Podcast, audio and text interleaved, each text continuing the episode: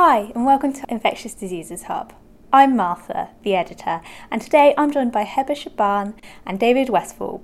So my name is Heba Shaban, and I'm a senior at the Macaulay Honors Hunter College. Uh, I'm pursuing a bachelor's degree in biochemical sciences and anthropology, and I've been working in Dr. Christopher Mason's lab for about two years now.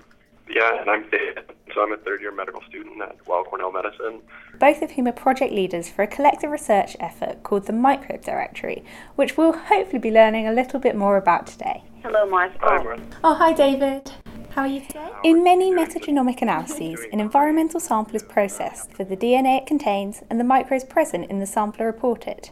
However, many such analyses stop at this stage. The microbe directory allows this research to be taken a step further, and we're about to learn a little bit more about what it comprises. So the microbe directory is basically an inventory that profiles around 7,500 unique microbial species. It's a large aggregation of data on Mhm. various microbiological characteristics such as optimal pH, optimal temperature, gram stain, and so on. And our project is basically a database that can be used downstream of large scale metagenomic analyses, but it can also be used by any individual who wishes to learn more about a particular microbe. And the reason we started this project, it started when our principal investigator, uh, Dr. Christopher Mason, would discover, you know, hundreds or thousands of bacterial species from the different projects that he'd work on. And he was always just frustrated because he'd end up searching for a particular microbe for hours, learn more about it. So he decided that there should be a better, faster way to learn more about, you know, a particular set of microbes. And that's when the project really started. Great. What makes this database sort of different from existing projects such as Microbe Wiki and similar things?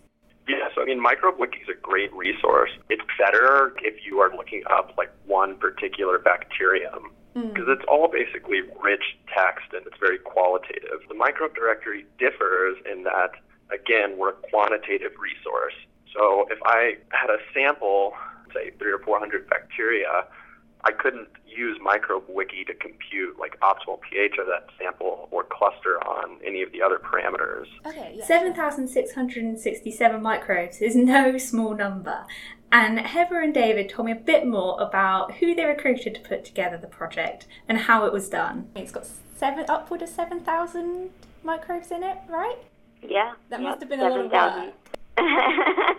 7,667 uh, to be exact. Yeah. So basically, we decided that we really needed a large workforce to work on it. So we recruited students from other institutions.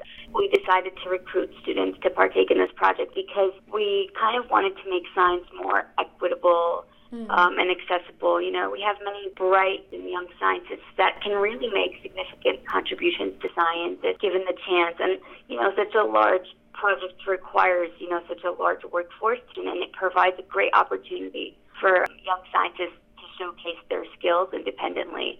And what we basically did is we held training sessions at Weill Cornell. We had tutorials for them and guidelines to follow, you know, about how they should curate the internet for these specific parameters. And so they just did independently for a total of 20 weeks until the database was complete. So, how many students approximately took part, do you know? Uh, 47 students. Oh, okay, great. Quite a lot of microbes per student. Yes. Yeah. Absolutely.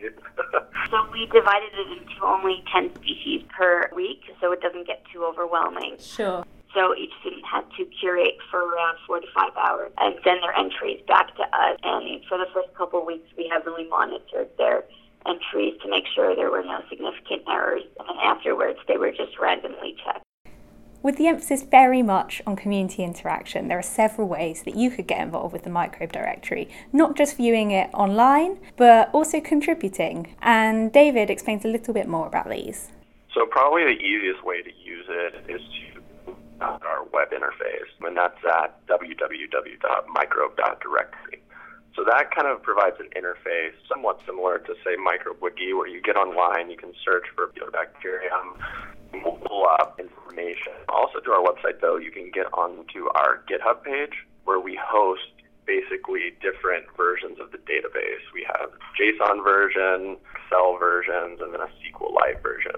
So those are the versions that are really going to be useful for bioinformaticians to use.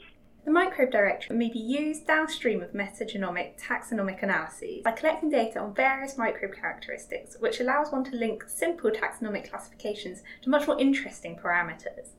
So, why do you think it's important to be able to summarise characteristics such as biofilm formation and antimicrobial resistance?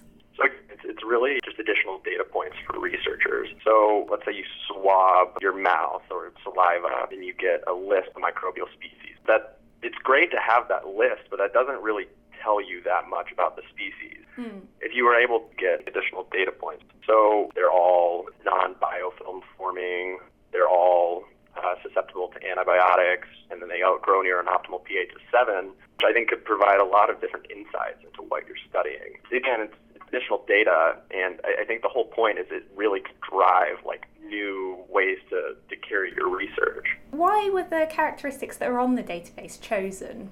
We actually started with a, the more like qualitative free-form text input, but the problem with that we found is that it was really hard to standardize.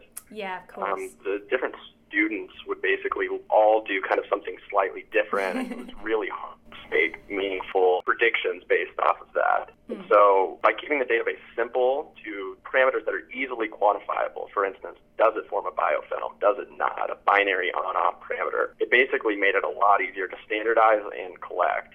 So, who do you envisage this being useful to? And do you have any examples of projects that are using the directory? Yeah, so we kind of envision the microbe directory as being a widely used platform for uh, metagenomic analysis or any researcher, you know, that discovers a novel species that they've been working on and they wish to catalog along with a reference to their work or their publication. And we hope that, you know, with individual contribution to the site, it's going to refine our understanding of the microbial communities and uh, in terms of examples, it's actually being used into uh, projects currently. One is Metasub, and uh, the other is Stuck on You. And they've both been projects that have been going on in our lab for a while. So Stuck on You is basically a longitudinal project, and it's held at the JP Morgan conference in San Francisco in January every year, and it has attendees from all over the world. So basically, our team of scientists swab and sequence in these phones to try and learn more, you know, about the activities, habits, and even travel histories of the people that are represented by these microscopic genetic traces left on their phones. Yeah. And so, what the microbe directory does is, after the samples have been sequenced, it, it's used to profile the microbial community on individuals' phones. And we do this every year at the JP Morgan conference to see how these communities change over time. And if you go to mm-hmm. the Stuck on You site, you can actually see taxonomic breakdown of the uh, individual samples, and they're anonymous, so you can you know check that out if you'd like. Yeah, definitely. That sounds fascinating. I'd hate to think what was on my phone. we get that Probably all the better time. not to know sometimes. yeah, yeah, exactly. And so, finally, do you have any future plans for improving the directory or expanding it further?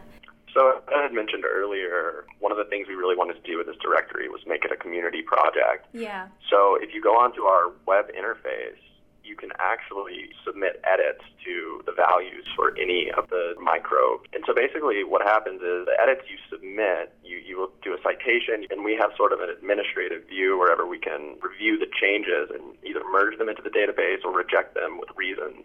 Alternatively, we also have that GitHub page. So if you wanted to make a more substantial structural change to the database, we have the means to do that through that. And then kind of finally, we also have a Bitbucket page that hosts the actual source code for our website. Mm. So basically, anyone who's interested could come on and contribute and really make some substantial changes.